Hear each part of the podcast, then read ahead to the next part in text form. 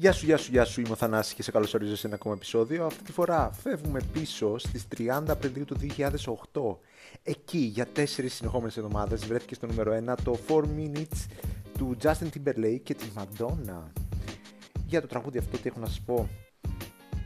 Μετά την κυκλοφορία του 10ου studio album της, Confessions on the Dance Floor, το 2005, η Madonna συλλογίστηκε για το είδος μουσικής που ήθελε να ηχογραφήσει και ήταν χορευτική μουσική όπως και στα προηγούμενα album. Όταν ρωτήθηκε από τον παραγωγό της, Stuart Price, τι είδος μουσικής τραβούσε την προσοχή της, η Madonna απάντησε ότι αγαπούσε τον τραγουδιστή Timberlake και τον παραγωγό Timbaland, έτσι και συνεργάστηκε μαζί τους. Το τραγούδι γράφτηκε από αυτούς τους τρεις και παράχθη από τους Timbaland, Timberlake και Dadja. Αρχικά είχε ονομαστεί 4 Minutes to Save the World και ήταν από τα τελευταία κομμάτια που ηχογραφήθηκαν για το άλμπουμ. Σε μια συνέντευξη με τα MTV News είπε ότι η ιδέα του τραγουδιού δημιουργήθηκε μέσα από συζητήσεις με το Timberlake. Εξήγησε περαιτέρω το νόημα του τραγουδιού. Τα ίδια τα λόγια της τώρα θα σας πω.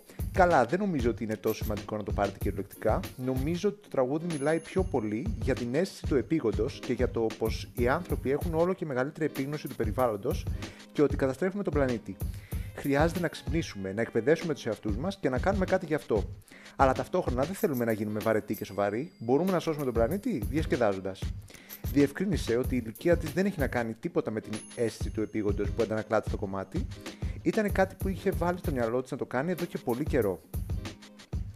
Η Μαντόνα συμφώνησε με τον Ίγκρι Σίση που είπε ότι το τραγούδι είναι μια μπαλάντα για τον κόσμο και είπε ότι το εμπνεύστηκε από το ντοκιμαντέρ της I Am Because We Are του 2008. Το ντοκιμαντέρ ασχολήθηκε με τον πόνο και την έλλειψη τροφίμου που πλήττει την αφρικανική χώρα του Μαλάουι. Ηχογραφήθηκε το τραγούδι στα Sarm West Studios στο Λονδίνο και το μιξάρασμα έγινε στο στούντιο του Μαϊάμι. Είναι ένα up-tempo dance pop τραγούδι με στυλ hip hop και ενσωματώνει χαρακτηριστικά μπάγκρα ήχου και instrumental και περιλαμβάνει brass, go horns και cowbells έλαβε θετικές κριτικές και έγινε παγκόσμια επιτυχία, φτάνοντας νούμερο 1 σε 20 χώρες. Επίσης, στις ΗΠΑ έφτασε στο νούμερο 3 του Billboard, δίνοντάς της έτσι το 37ο top 10 hit της, σπάζοντας το ρεκόρ που είχε μέχρι τότε ο Elvis Presley, ως καλλιτέχνης με τα περισσότερα top 10 τραγούδια εκεί. Στο συνοδευτικό μουσικό βίντεο, η Μαντόνα με τον Justin τραγουδούν και τρέχουν μακριά από μια γιγαντιαία μαύρη οθόνη που καταβροχτίζει τα πάντα στο πέρασμά της. Στο τέλος, καταναλώνονται όλοι από την οθόνη.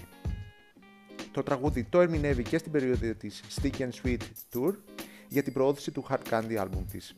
Φοράει μια φουτουριστική ρομποτική σχολή, στο στολή, συγγνώμη, ενώ στις οθόνες του βίντεο εμφανίζονται οι εικόνες του Justin και του Timbaland. Έλαβε δύο υποψηφιότητες για βραβεία Grammy για Best Pop Collaboration with Vocals και Best Remix Recording το 2009. Φύγαμε λοιπόν για το τραγούδι της Madonna.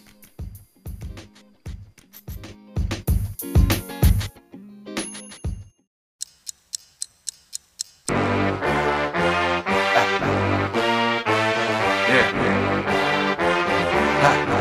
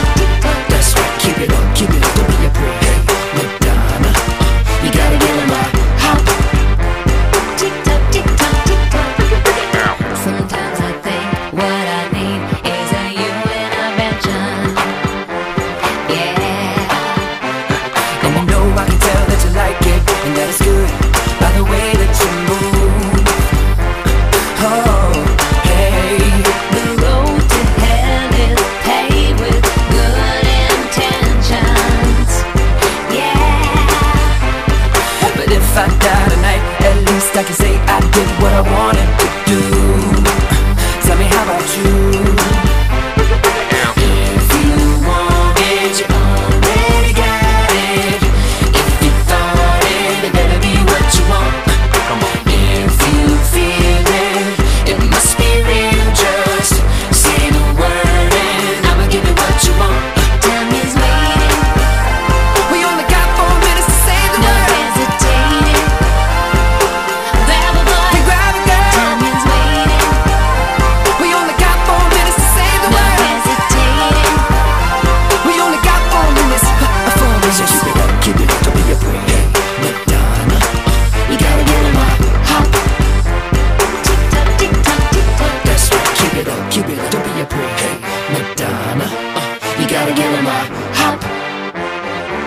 tick tock, tick tock.